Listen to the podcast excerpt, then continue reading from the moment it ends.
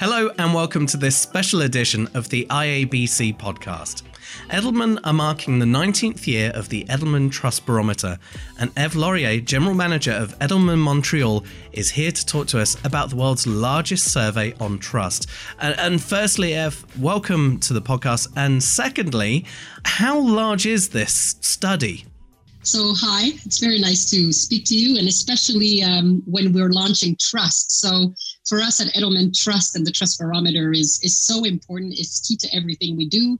We, as you said, we've been doing it for 19 years, and it's massive. So, it's uh, 33,000 people worldwide. When I say worldwide, it's 27 different countries, uh, and it's been going on for 19 years. And typically, is getting presented at Davos at the World Economic Forum. Uh, and then every single tr- country gets the data, and then we do a roadshow per country. So it's uh, it's global, and then it goes local. What is the overall purpose of the Trust Barometer, and how has it helped organizations build trust with their stakeholders? Well, I would say that uh, Richard Edelman, who's the uh, owner and the son of the founder of Edelman, keeps on saying uh, insights over uh, intuition. And insights means you need data. You can't just go on intuition and a lot of people uh, try to do comms, communications, marketing, strategy of communications going on gut feeling. Uh, and we didn't want to do that. And we really feel like to be able to know if your stakeholder is going to listen or engage with what you say, you have to know what the context is and if they trust you or who do they trust and where do they get their information. Then you can really start building a communications plan that's going to be uh, based on insights obviously over that period of time we've changed in how we use communication tools how social media has revolutionized the communications world and and people's lives. Is there anything different now about how you develop the report measurement how you've uh, questions that you've included in the survey itself yeah, because we've been seeing trends. So I would say that over the past five years, it's really been, or maybe a little bit more, it's really been about the impact of social media and people being able to talk to one another and get information from one another instead of waiting to get the informations from the four pillars of the system. May they be government, media, uh, not governmental um, organizations or businesses. So before we, it was really top down, and us, everybody was, we were getting the info from them but in the past year, we've been able to send each other information, engage with each other information. And what we've seen in the past years is that people have turned their backs towards the system. And we were going towards we trust each other a lot more than whatever they say. So that's really changed the report. And then over the past 19 years, also, it used to be, I think, five countries then it went to 27 countries. It was 1,500 people. It went to 33,000 people.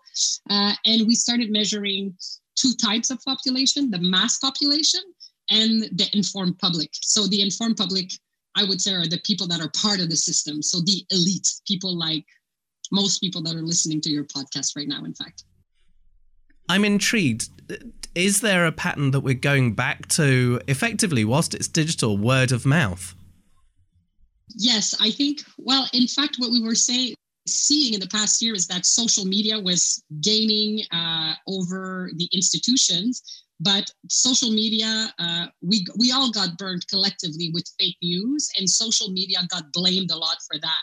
At the beginning, it was traditional media, journalists, uh, media institutions but then social media started being uh, the focus of our worries. And so what we saw last year is people were going back and re engaging with journalists, media, um, and more trustworthy sources of information. So it doesn't mean that social media is dying, but it just means that in terms of trusting the information that we see there, uh, maybe a little bit less, which is a good news, I think.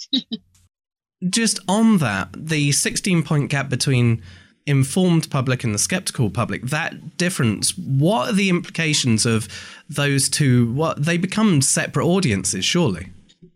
Exactly. So you're you're answering the question because that it is that's exactly what it is. It's eh, when you know whether it's a ceo that wants to communicate to all of his stakeholders or her stakeholders she's got to think about well, wait a minute, there are two types of population and they're going to respond very differently to the type of information that I give them and the channels of distribution that I'm going to, you know, put the information in.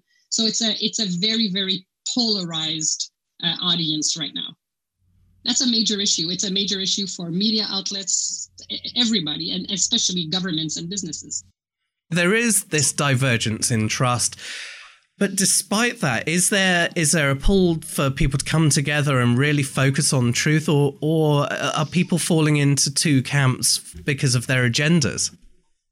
I think, you know, if we get into the whole debate about algorithms, so how people are getting news, uh, that's still very polarized. So, Facebook, Google, if that's where you're getting your news from, because of the algorithm, whatever you're searching for, you're going to get more of that kind of information. So, you're going to stay quite polarized. So, that's the bad news. But the go- good news is collectively, the mass and informed public, all of us, really want social social change most of us have understood that things have got to change. And the very good news for the businesses, and that's what, you know, that's my biggest passion is to say to the organizations and CEOs, it's your time to shine because people are looking at you. People don't think government can act fast enough to solve the problems that we have in society. They trust media, but that's not their job, right? Media is not going to solve. Media is there to give information. NGOs used to be where we would turn to say, well, that's what they're there for. But again, now we're seeing a, a decline in trust or a softening. It's not as high as it used to be. That's a trend. So what's left? Employers. So really, that is what I think the biggest thing about the survey in 2019, and it's very positive, is speak to your employees uh, and, and businesses have to do something in their communities because people are expecting you to do more. So, what was the percentage of people that trust their employers, and what do you think led to that? Uh, I don't have all the details of the survey in front of me, but it's in the mid seventy percent. So that's that's huge. So what's led to that is is a little bit like what I was saying. People were looking at governments to you know work, uh, do something about the environment, do something about pay inequality, do something about you know cyber attacks, regulate. But governments are slow. It's normal. They're huge organizations, and there's everybody has an employer, right? People are working, so I think, but but there's a danger there. Like businesses have to act, have to start getting out of their swim lanes, really go out there and say, I'm not just going to talk to you about my products and services. I'm going to talk to you about what we care about and what we feel we can do to help our communities and society so let's hope that they listen to the call of action and they do something because expectations are, I think they're in the mid 75. If everybody's trusting you, it's a very good thing, but it also sets the bar really high. I find that really interesting. What else can you tell me about the findings of the report? Anything that jumped out at you or things that really affect how you plan for the future or how we should all plan for the future? Yeah, I think the, the place where I went, what? What's happening? Which is a good news is that when we were presenting the data over the past years, we were seeing a steady decline in how people were engaging with news. So people were no longer reading news. They were looking at social media, but they weren't engaging with the news. They weren't reading it, consuming it, and most importantly, they weren't amplifying it. So they weren't sharing. When I say news, I mean traditional media outlets. Uh, and we've seen a 22 point increase in engagement with news. So that's phenomenal because we need facts. And I'm not saying that every single media outlet or every single journalist on the planet uh, is always going to be trustworthy and get the best facts, but that's the first place that we should go to because most of them are, and they are bound to strict ethics. And so that's great. So the world people are now saying, okay, I'm going back, I'm re engaging with the news. Uh, so it's a 22 point increase. And then they're also amplifying it, which is good because if we want to stop fake news, when we have real news and people are still looking at news on social media, we need people to start sharing the real news. The trust in professional journalism has to be surely from that increasing. Yes, I think two years ago it was fake news like two years ago was crisis in media. So we didn't trust media anymore. We didn't trust the journalist him or her and we also didn't trust the outlet the business the media outlet.